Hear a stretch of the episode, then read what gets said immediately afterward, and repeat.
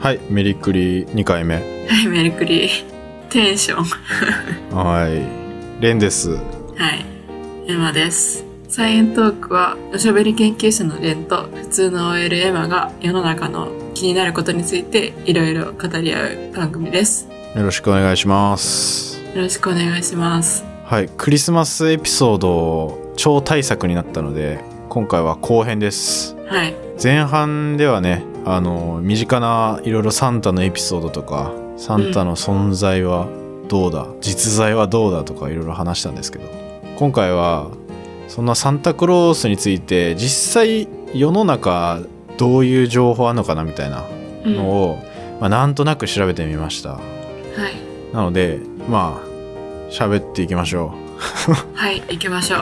お願いします。いつも通り。ういやいつも通りだけどいやでもちょっとやーやー言いながらやりましょうこれいやいや言いながら。はい。あのくくそ真面目にこの科学者紹介みたいなテンションでやりすぎるとちょっとあれだから、うんううん。ん、そうだね。でさそもそもさサンタクロースって何者だよみたいなっうん。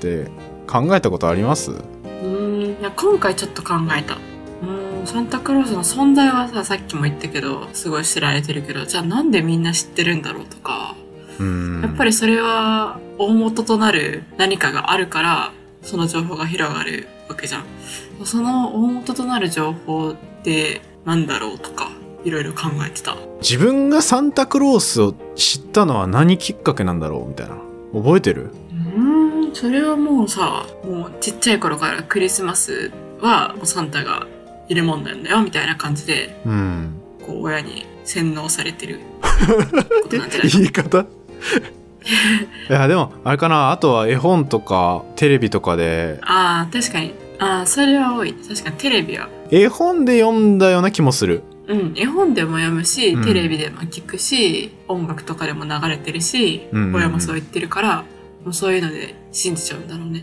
いやそうだよねだからそういうので知ってやっぱさちょっと憧れるみたいなとこあるじゃんサンタクロースに会ってみたいなとかプレゼントもらえるかなみたいな、ちょっとしたなんか憧れみたいなのあるじゃんやっぱサンタさんにうんだからねいや俺もねそのちょっと前回のエピソードで話したんですけどそのサンタクロースに疑念を持ち始めた時に一うん体どういうことだと思ったのうんじゃあなんなんなんだこのおじさんはみたいなのを考えたことはあったんだけどちゃんと調べたことはなかったんでまずサンタクロースの定義ですねはいあそこから入っていこうと思いますはいで、まあ、ちょっとこれあの世の中ネットを含めて情報が溢れすぎてるんでサンタに関してはうんあの一旦その、まあ、ウィキペディアに書いてるやつとかも踏まえつつやるんですけど、うんとりあえずウィキペディアの1行目に「サンタクロースは伝説の人物」って書いて ていきなりそれだけかいなそれすごいこと書いてんなみたいな。うん、であのちょっと面白くてよく知られている造形では赤い衣装を着た高齢者で白く長いひげが特徴トナカイのソリに乗り12月24日の夜に子供にプレゼントを渡して回るとされるが時代や地域により異なるって書いてあるんですねううんちょっと高齢者って書いてるの面白いんで そうなんか高齢者って書くとすごいなんかヨボヨボの弱い人みたいなイメージがあるけど、実際はね、ほっほっほって言ってる、うんおふくよかなおじいちゃんっていう感じだよね。よく知ってますね、ほっほっほ。よく知ってますねというか、やっぱそのイメージ。うん。ほうほうほうはよく言うよ。俺今回のやつでさ、なんか確かにほっほっほって、まあ、言ってるっちゃ言ってるかぐらいに思ってたけど、結構重要なんですよ、ほっほっほが。なんか、うん。あの、アメリカのテレビ番組、ドラマとかで、うん。サンタクロースを揶揄して、ほうほうほうみたいな、うーん。いうシーンがよくあるから、あーそこなのかもしれない。だから日本ではそんなに言わないのかもしれない。そうだね。日本で、いや、わかんない。言ってるかもしんないけど、その、確かに調べた感じだと、欧米諸国のサンタが、ほっほっほって特徴的な笑い声を上げるっていうのは、もうなんか伝統みたいになってるみたいで。あ、それ、笑い声なんだ。うん、笑い声。えなんだと思った、うん。いや、なんかとりあえず、ほうほうほうっていうのかと思った。あーあ、まあまあでも言ってるっていうことね。そうそうそう笑い声です、これ。そう。笑い声なんだ。で、えなんかこのホッホッホーにちなんで、あの、カナダでは、サンタクロースにその手紙とか送れるみたいなんですけど、えうん。その郵便番号が H0H0H0 なんですよね。これがほっほっほになってます。 えー、そうなんだ。そう。あーみたいのがあるらしいよあ。郵便番号って番号だけじゃなくて、うんアルファベットとかもじゃあ、OK なんか。あ、そう、カナダはそうみたいですね。そうだった気がする。で、このサンタクロースのね、郵便番号みたいな話もいろいろあって、で、これアメリカでもサンタクロースの郵便番号ってあるんですよね。アメリカだとうんうん12345って郵便番号に入れて送るとサンタさんに送れるよっていうのは一応あるみたい。へーまあこれは、ね、その国によって桁数とか使える文字が違うから、なんかいろんな国でうんうんでもサンタクロースに届くよみたいな番号が用意されてたりするところは結構あるみたいなんですよ。うん、へーあ、そうなんだ。そう。これ結構面白いよね。それは日本ではないよね。あ、うでん、これ日本ではないのかなって思ったんだけど、これ取り仕切ってるところがありまして、それが日本フィンランドサンタクロース協会っていうのがあります。うん。ありました。で、ここが、あのー日本からもサンタさんに手紙送れるんですよ。そうなんだ。そう、そもそも、その、サンタさんに手紙を送るっていう文化は、まあ、世界中でいろいろあるみたいで、世界中の子供たちがサンタクロース宛てに、一応毎年数十万通とか手紙を送られてるらしいんよへ。ー郵送の手すご紙いが。マジか。そでもさ、郵送でそれだけだったら、う。うん。郵送以外もさ、含めたら、すごい多そうだよね。そう、めちゃくちゃ多いと思うよ、これ。うん。まあ、そのフィンランドの人が、そういう、やっぱさ、どっかがその受け入れ先にならなきゃいけないわけじゃん。子供たちがさ、やっぱ送りたいってなった時に。うで、んその夢を壊さ、壊すわけにはいかないっていうことで、サンタクロース中央郵便局っていうのが開設されてる。へえ。それ、え、日本でへあ、もうこれはね、世界中から一応募集はされてるけど、え。毎年ね、世界、あ、このフィンランドのサンタクロース中央郵便局は世界150カ国から手紙が届いてるらしい。すごっ。へえ。うん。その中でもね、日本の子供たちから届く手紙がかなり多かったらしくて、うーん。で、もうあまりに多すぎて、うんあのーそれまでは全部お返事出してたみたいなんだけど、もううん。多すぎておもう返事出しきれなくなっちゃったらしくて、うんうん、で、えーっと、まあ、フィンランドと日本が共同で、えー日本フィンランドサンタクロース協会っていうのができて、まあ一応ちゃんと返事が来るように、その手紙のやり取りができるようなサンタ、サンタさんからの手紙っていう企画みたいなのができてるみたいでうす。ーん。だからね、結そうなん構だ手紙文化みたいな、うんうんうん。みたいなんですよね。これはあんま俺知らなかったんだけど。そうだねう。ん。へえ。まあでも言われてみると、俺自身も窓際に手紙を置いてたとかあったし、まあお便りでもらったのも手紙置いてたみたいなエピソードもあったんだけうんど、まあそういうのはあるから、なんか手紙は結構重要みたいですね。うーん。うんまあ、これは面白い。うんうん。じゃあサンタクロースって、そのさっき言った特徴があるわけだけど、うん。やっぱり元を正すと、その人のモデルというか、うんうんうんうん。そういう人がいたっていうのは、まあ想像つくじゃん。そうだね。で、これ検索すると、えーシンタクラースっていうのがまず出てきます。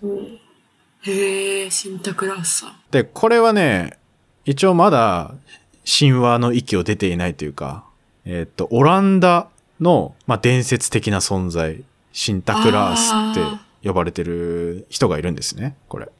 じゃあ、シンタクラースも実在する人じゃないんか。そう、シンタクラースも実在する人ではない。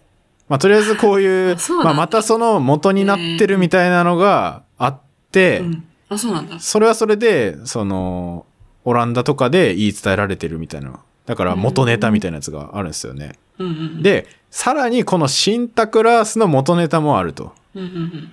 で、それが、えーっと、ミラノ・ニコラオスっていうのが出てきました。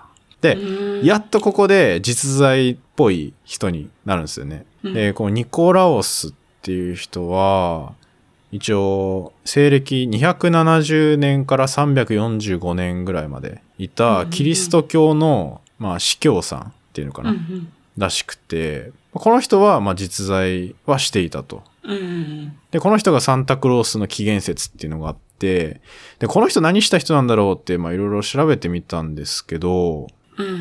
やっぱサンタクロースってこのキリスト教みたいなイメージはあるというかさそうだよね。キリストが生まれた日だよね。そうこのキリスト教の人たちがこのイエス・キリストの誕生降誕を記念する祭りっていうのが、まあ、そもそもクリスマスだっていう。うんうんうん。ていうかもう名前もそうだからねキリストのミサっていうのを組み合わせてクリスマスだからねあ、ミサなんだ。そう、へーミ。サ。ミサって、うんまあ多分よくあるじゃん。よくあるじゃんっていうか、カトリック教会の、まあそういう祭儀みたいなやうんうつ。んそうですね。キリストミサでクリスマスです。うん。うんで、っていうのがあって、まあそもそもクリスマスはキリスト教と、そもそもキリスト教のイベントなんだけど、ニコラオスさんはう、ん。なんか結構ね、もう生涯は伝説化されちゃってて、もうエピソードもりもりだから、今から言う話は結構伝説みたいな感じで聞いてほしいんですけど、えっと、このまあ、キリスト教の司祭さんだったわけなんですけど、うこんの時に、うんと、商人とかうん困ってる人とかがいた時に、まあ助けるっていうのをいろいろやってた人で、まあお金に困ってる商人の人がいて、で、そういう人に、あの、窓とか煙突の中に多額のお金を投げ入れたって書いてて。おーで、うんそうんうんうの、ん商人の人は、あお金が誰かがくれた、助かったっていうのを、まあ、何回かやってる。へえ。あ、そこなんだ。煙突からさ、生えてきてプレゼント渡すみたいなのは。そこから来てるんか。元はこれかもしれないって呼ばれてて、だで、うんうんその、まあ、2回煙突から大量のお金を投げ入れたらしいんだけど、3回目に、このニコラオスさんが投げ入れてるのを、こ の人、商人の父親とかが見つけて涙を流して感謝したっていうのが一応伝説に残っていると。なるほど、なるほど。そう。で、まあ、こういうニコラオスの伝説みたいなやつが、その貧しい人とかに密かにお金を恵んだみたいなのが、ここからなんかいろいろ発展していって、で、この貧しかったこの商人の人とかって、うん。お金がなくなっちゃったから、その商人の娘さんとかを、その結婚させたりできないみたいなうんうんうん状態になってから、その娘さんを助けるっていうのにつながってるっていうおうん。話らしくて、うんうんで、そこから、あと別のエピソードとして、肉屋さん、なんかね、すごい悪い肉屋さんみたいなのがいて、子供を誘拐して、そのなんか7年間塩漬けにしたみたいなえ、すごい子供を子供を、みたいな。えい生きてんのその子供。や、死んでるこれはだって7年間塩漬けなんてもう死んじゃうじゃないですか、そんなことされたら。もう。えー、キモ。だけど、うん。ニコラオスさんは、この子供たちを復活させて助けたっていう伝説が残ってて、へえ。なんかね、この子供を助けるみたいな、そういう伝説があるっていうのもあって、子供の守護聖人みたいな言われてると。あー、なるほど、なるほど。あ、じゃあそこからさ、うん。もしかしたら、サンタさんは、子供たちにプレゼントを渡すものみたいな存在になったのかもね。っていう一説があるみたいですよ。うん。面白いなと思って。確かにな。だって全世代に配ってるわけじゃないもんね。そうそうそうそう。対象子供だもんね。そう、子供だから、だだから子供っていうのはそういうところもきっかけだったんじゃないかっていう。今、子供には信じられてるっていうので。うーん、なるほど、なるほど。で、あとは、その、イギリスのオックスフォードの研究グループが、このニコラオスさん、さっきの、ニコラオスさんのものとされる遺骨のなんかうん年代測定とかやったらしいんだけど、で、なんかその死亡した時期が、このサンタクロースの伝説って、それはそれ残ってて、これぐらいの時に生きてましたみたいな。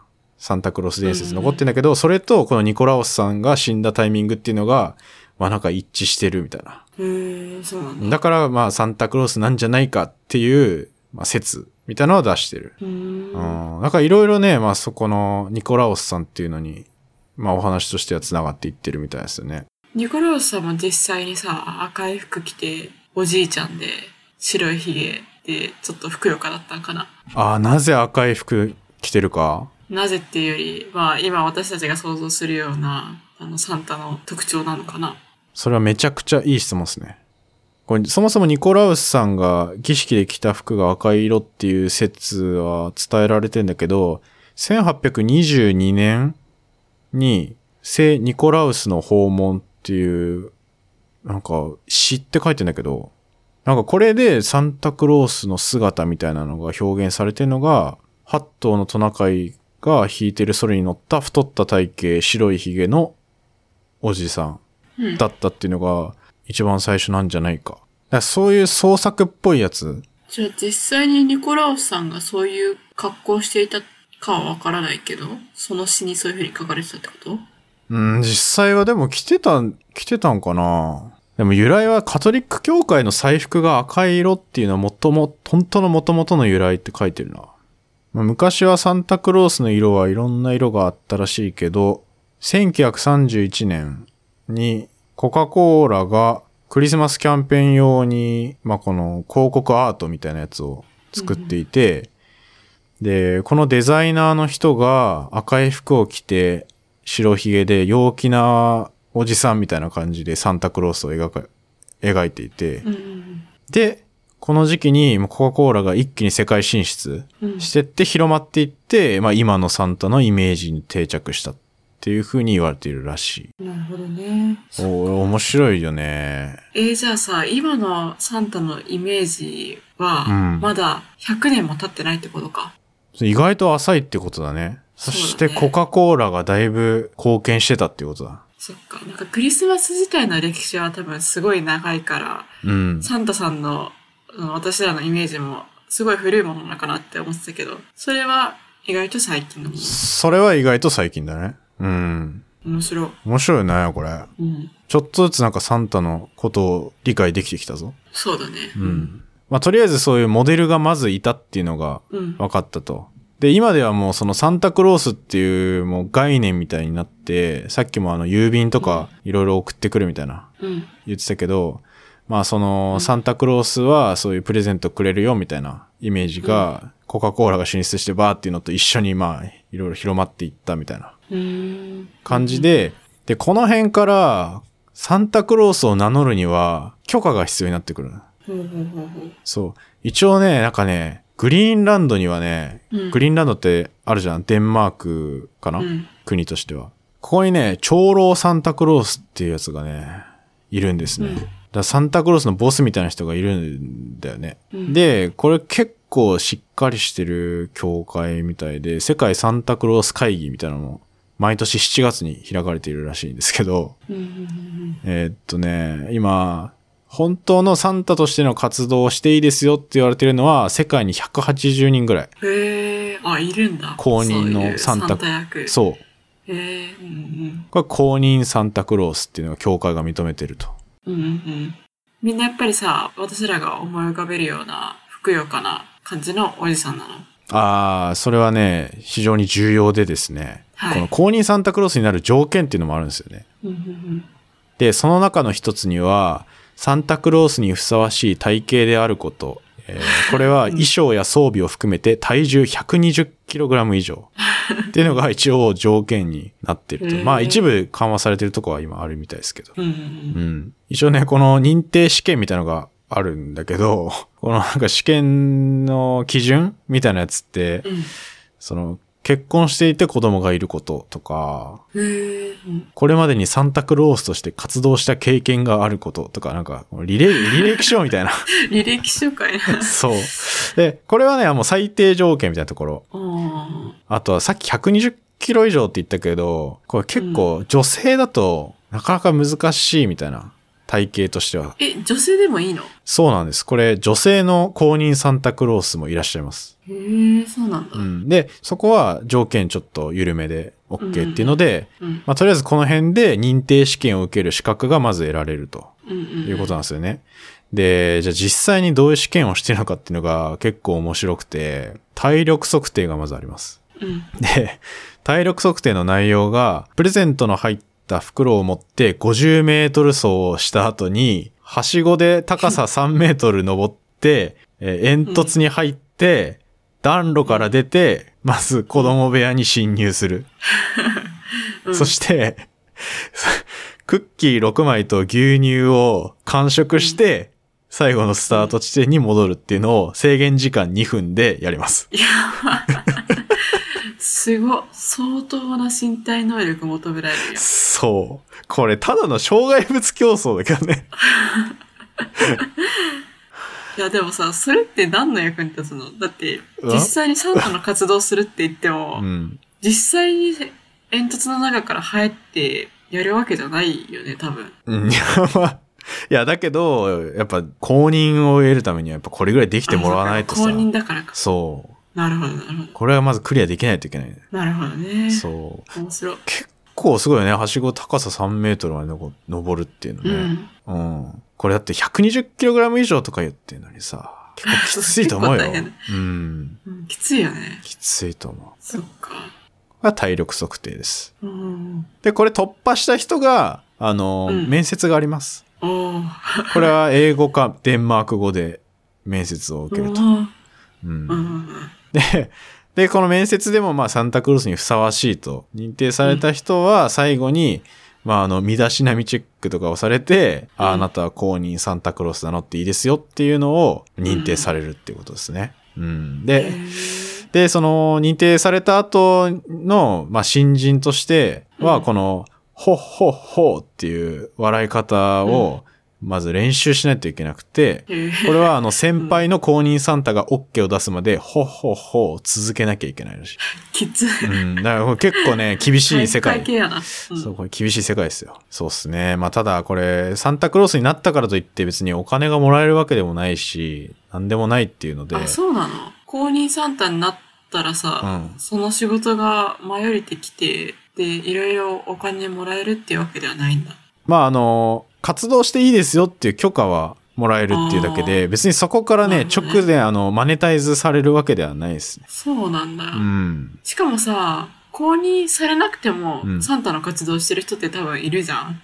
そうだね。だからじゃあもう、わざわざ公認を取りに行く人たちは、本当にサンタになりたい人たちっていうことなんか。そう。へーまあその資格として、やっぱ、うん。箔をつけたいみたいなところですね。うんすごい。だけど結構すごいよね。だからこれすごいね日本で認定を受けたパラダイス山本さんっていう方がいらっしゃるんですけど、この方、あの、ラテン音楽をやっているマンボミュージシャンの方みたいなんですけど、うんこの方は1998年に当時史上最年少35歳で、えーサンタクロス試験に合格。うん。で、あの、毎年デンマークで開催されている世界サンタクロース会議に出席したりもしてるみたいですね。へうーん。で、まあ、日本にはこういう人もいると。だけど、お金にはなりま せん。いや、え、何話すのえサンタクロース会議って。話すことだってなくないあ、サンタクロース会議の内容ですかいや、そう、なんか、いや俺これ最初学会みたいなもんかなって思ったけど、うん。なんかね、えっと、会議は4日間ぐらいあって、更新したり、あとうんは、なんか、デンマークの人魚姫の像を訪れたりとか書いてんだけど、これ多分、ただの冬休みじゃないかなって思うんですけ ど、いや、でね、うん。これ本当に最近のニュースで、今年の12月16日に出てたニュースなんですけど、うん。えっと、サンタはいない発言で謝罪、イタリアの教会、親が抗議っていうニュースが出て て、これそれはね、抗議されそうだな。そう、イタリアのカトリック教会の司教さんがクリスマスの前に、うん。集まりで子供たちにサンタはいなくて、赤い衣装はコカ・コーラが宣伝のために作ったものだと述べ た。これに対し、サンタからの贈り物を楽しみにしている子供たちの親から抗議が殺到。う。うんん。で、これは、教会がもう謝罪会見みたいのをするに至ってると。まあうね、んそれを言った立場の人がそんな立場の人だったから、そういう人は言っちゃダメだよね。そうそうそう。そう、だから結構ね、そういうのもあったりして、うん。もうよっぽどね、俺らが思ってる以上にサンタクロースってちゃんとしてるよね、これ。ちゃんとね、いろんな人が考えてうん。支えてるなって思った、このサンタクロースっていうものを。なるほどねうん。うんうんうん。確かにな。まあでもよく考えたらう、ん。世界中のものだからね、サンタクロースって。うん。なんか日本のどっかの地域で考えてるキャラクターみたいな感じじゃなくて、うん。世界中の人のクリスマスの共通認識であるからには、まあそれなりにしっかりと管理されなきゃいけないんだろうね。やっぱ夢を壊しちゃいけないみたいなのあるじゃん、絶対。ああ、確かにそれもある。うん。だから結構大変で、その世界サンタクロース会議参加するときは、それに参加するっていう、もう家から出た瞬間に自分はもうサンタでなきゃいけないのよ。うんうんうん。やっぱさ、途中でサンタクロースがさ、い着替えたりしてるの見られるのは絶対ダメなわけで。そうだね。うん。そうそうそう。だから、その、サンタクロース会議に出席するときは、自宅からもうサンタクロースの衣装を着て、 うん。で、飛行機の中でもそのままの服装で現地まで行かなきゃいけないらしいよ。やばくないじゃあさ、サンサンタクロース会議の時はさ、うん多分世界中からさ、その公認サンタが集まってくるわけだから、そう。もしかしたら同じ飛行機の中に何人かサンタクロースいるかもしれないってことだよね。いや、もう、見たら一発でわかるよね。ああ、サンタクロース会議ですか、みたいあサンな。タクロース。しかもさ、7月に行われるからさ、うん乗客としたらこいつらなんやねんって思うよね。いや、そうそうそう。暑そう、そもそも。いや、めちゃくちゃ暑いと思うよ。これ長くて、南の島からさ、参加したい人とかいたらさ、うん、まあ、デンマークは寒いからいいだろうけど、そのね、自宅は暑いでしょうって思うよね。そうだよね。うん。まあ、大体そういう感じであって、はい。で、まあ、あとはね、サンタクロースに関してめちゃくちゃ真面目に研究してる機関とかもあるんですけど、うん。北アメリカ航空宇宙防衛司令部っていう、ノーラットっていう機関,、機関が、これ本当にあるんですけど、宇宙防衛の機関が。で、そこに、えっと、1955年に間違い電話がかかってきたと。で、それが、あの、アメリカの中のとある百貨店に、まあ、サンタへのホットラインっていう企画で、まあ、ここに電話かけたらサンタと喋れるよみたいな電話番号。うん、うん。のが間違ってこのアメリカ航空宇宙防衛司令部の電話番号になんか間違い電話が行っちゃったらしくて、うんうん。で、その電話がかかってきた時に、その当時の司令官の人が、うんそのレーダーで今サンタの最新情報を今ここにいるよみたいな、もうなんか答えたらしいんだよね。へえ。そう、それはもうなんかユーモアで。え、それはその、なんとかラットっていう期間は、ごめん、何の期間だっけノーラットっていうのは航空宇宙防衛司令部。ああ。だからなるほど、なるほど。そういうなんかレーダーとかで上空を安全確認したりとか、なんかそういう機関みたいね。あ、そうなんだ。そへう。ーこれは本当に観測した り、あの、うん弾道ミサイルとかさ、危ないやつないかとか、そういうのやってる機関。うんうんうんうん。なるほど、なるほど。ちゃんと答えたんだ。そう、ちゃんと答えてんだけど、で、うん。で、その電話をきっかけに、まあなんかそれがなんかすごい面白いみたいなうん。のになったらしくて、えっと、うんこの1955年からもう毎年クリスマスのサンタ追跡っていうミッションが行われてるんですよ。ここのノーラットノでー。ラットの中で。そうう。ん。で、これは、クリスマスイブの夜に、そのサンタが子供たちにプレゼントを届けるっていうのが、のがあるわけじゃないですか。だから、うん。その世界の上空をサンタクロースが飛行してるからっていうね、その安全を守るっていうミッション。これを毎年やってる。うん。うん。これ面白いよね。だから面白い、これをなんかちゃんと、このレーダーで追跡して安全を確保しますって言って、こうのんサンタの飛行経路のシミュレーションとかをね、このウェブサイトで見れたりするんですよ。やば。これ見ね、よすごい面白いなと思って。こういうの結構いいよね。う。ちゃんとトナカイでいろんなところ行ってるっていう体で追跡してんのあ、そうそうそ。あ、そううなんだとなく今この辺飛んでる、なんかルートみたいなのがなんか提示してるみたい で。そうなんだ。そうへー面白い。うんで、それがなんかすごいテレビとか新聞とかでも話題になって、もう、うんもう毎年やってるらしいよ。えー、そういいね。とかね、アメリカのクリスマスイブの天気予報のコーナーに、このノーラットトラックスサンタっていうので、 でそういうサンタさんの情報みたいなのが出てくるらしい。うん。まあこの、あと、サンタクロースを前半の方で信じうるん信じないみたいな話もしましたけど、うん。それをめちゃくちゃ真面目に研究してる人も探したら行ったんだよね。うんうんうんで、これは、えーっと、論文なんですけど、発達心理学研究の一つとしてやられていて、うん。うんこれ2009年、えー幼児におけるサンタクロースのリアリティに対する認識っていうものが出てまして、えーこれは中国学園大学子ども学部富田さんっていう方が書かれてる、ああ、日本人が書いたんだね。はい、日本人が書いてる研究なんですけど、うんまあ、これはまさにサンタクロースをいつまで信じてたかっていうものについてうん。研究してるっていう内容で、ああ。これね、すごいんだけど、この昼間の保育園とかクリスマス会で出会う大人が紛争したサンタうん、に出会うパターンってあるじゃん。うんうんうん、と、夜中に子供の寝室にプレゼントを届けてくれるサンタっていう2パターンがあると思うんですけど、直接見るのはこの直接的に経験するサンタ、あいたっていうサンタ。とうんうん寝てる間に、あ、いた、いたんだとか来てたんだみたいな間接的なサンタ。うん、で、この2種類があって、これを子供はなんかそれぞれどう思ってるかみたいなのをいろいろインタビューしてっうんうんうん、ていうのを研究として本当に真面目にやってるのね。へえ結果は結果は、あ、そうだね、これ研究のそもそもやり方なんですけど、えっとね、まあ、とある県の保育園の4歳児20名とかうんを集めて、あとは6歳児22名うんを集めて、うんまあ、それぞれインタビューしたと。うんで、この保育園でやったクリスマス会が終わった後に、あの子供を一人ずつ呼んで、これまでにそのサンタからプレゼントもらったことあるとか、うんこのサンタさん本物だと思うみたいな質問をしたらしいんだよね。で、その結果得られたのが、4歳児までは大人が紛争したサンタでも本物だって判断してるのに対して、うん6歳児になると偽物だって判断する傾向があると。ええそうなんだ6そう歳児ってもう小1だよね割と早いなうん。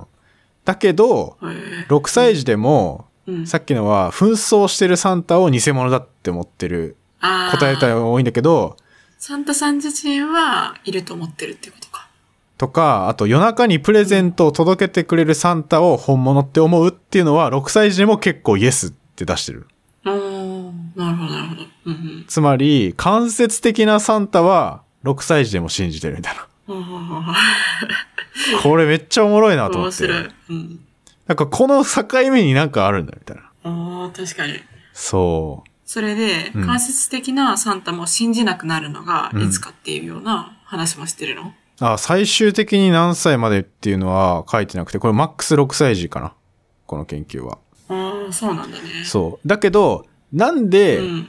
そういう判断になってるか、直接見たのはに、うん偽物で、間接的なサンタは本物って、なんで判断してるのかっていうのはうん調べられてて、で、これが、6歳の子って、絵本とかでやっぱサンタクロースの物語とかを見てると。うんうん。で、このさっきの直接サンタと間接サンタ以外に、質問としてデパートで見れるサンタうん、は信じるとか、あと、夜に空を飛んでるサンタは信じるとか を本物か偽物かって答えてもらったらしくて。で、5歳児まではもう外見を見て、サンタだったら割ともうサンタだっていう認識をするらしいんだようんうね。んうんだからデパートで出会うサンタとかも。うんだけど、6歳児に聞くと、やっぱデパートとかいう単語ってさ、絵本とかには出てこないわけじゃん。あーだから、こんなところにサンタいるわけないみたいので、偽物って判断する傾向が強くなる。うんうんうんっていうのがあるらしくなて、そう。だから6歳児の方が割と、その、外部の情報と照らし合わせた時に、うんうんうんその文脈と、実際にどこどこにいる場所とかが、ちゃんと一致してると本物って認識する。で、違うと偽物って判断するっていう傾向にある。うん面白い。みたいな、なんかそういう認識の発達とかが、こういうのに影響してんじゃないみたいな。っえー、すごいね。ていうのがなんか議論されてるなるほど。これ面白いなと思って。うんうん。うんだから、あながちだから何歳までサンタ信じてたかって結構重要なデータなんじゃないかなって思った。これ見て。いやーでもまあ、かさサンタすら信じなくなれるのがいつなのかもちょっとそうだね。研究してほしいところだね。うん、もっと先に、まああるかもしんないけど、ありそう。これね、国とか違ったらまた違いそうだしね。そうだね。うん。っていうね。まあ最後、なんとなく、いつも通り論文。論文っぽいやつを、うん出して、オチにしようかなと思います。だから、はい結論、あの、サンタクロースは深いし、みんなの心の中にいるっていうことでそうすだ。ね。私らが思ってる以上に世界中で、なんだろうな、サンタに対する研究もされてるし、サンタの制度を支えるために、いろんな人が頑張ってるっていうことが、今回、わかりました。。ってアメリカの空守ってる人たちがさ、言ってるからね、そういうことをね そうだね。うんうんそれはなんか、イベントとしてね、いやすごい楽しくていいなって思う。うん。うん。それもある意味夢があるというか、そんだけいろんな人が関わってるっていうのは、そうそうそう。別な意味でなんか、こう、ほっこりするというか。 ね、大人たちがね、それを真面目うにん。一生懸命やってるって。で、ね子供たちの夢を守る、みたいなね。うん。いいよね、そうよね。いいね、いいね。そう。まあ、それが最終的にアンケートで取ったサンタクロースの存在を信じるみたいので、信じるが意外と多いぞみたいのに繋がってるかもしれない。うん。うんうん、うん。うんまあ、ケイダさんはちょっとサンタクロースアンチ派だけどね。ケイダさんはちょっと唯一すごい大否定派でしたけ ど。はい。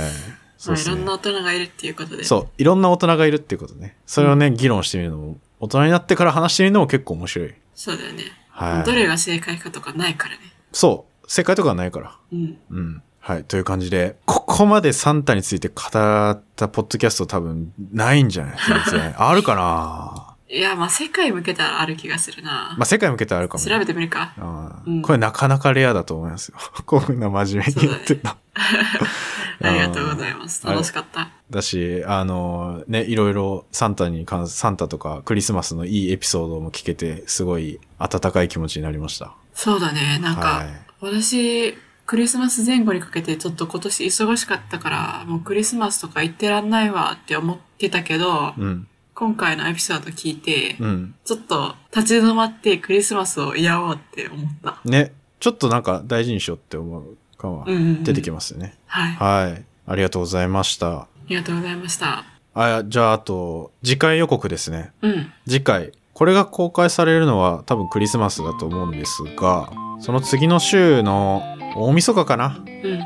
大晦日の朝がサイエントーク年内最後の更新になるんですけど、うんえーっと、スペシャル回を予定しています。で、はい。 えーお便りもくださった慶田さん慶田さん言ってた方なんですけど、えー朝日新聞ポッドキャストから神田大輔さんが登場しますうん。登場しますね。朝日新聞ポッドキャストチーフパーソナリティ兼編集局コンテンツ編成本部音声ディレクターですはいすごい。 すごいです、うんいやすごい話して楽しかったな。そうめちゃくちゃ話面白かったんでうんうん。ぜひぜひまたあのそちらも前編後編に2本に分かれてうん。公開するかなって思うんですけどそちらもぜひお楽しみにということで、はい。はい、よろしくお願いしますよろしくお願いします。じゃあまた、あ良いクリスマスをお過ごしくださいメリークリスマス。メリークリスマスさよならバイバイ。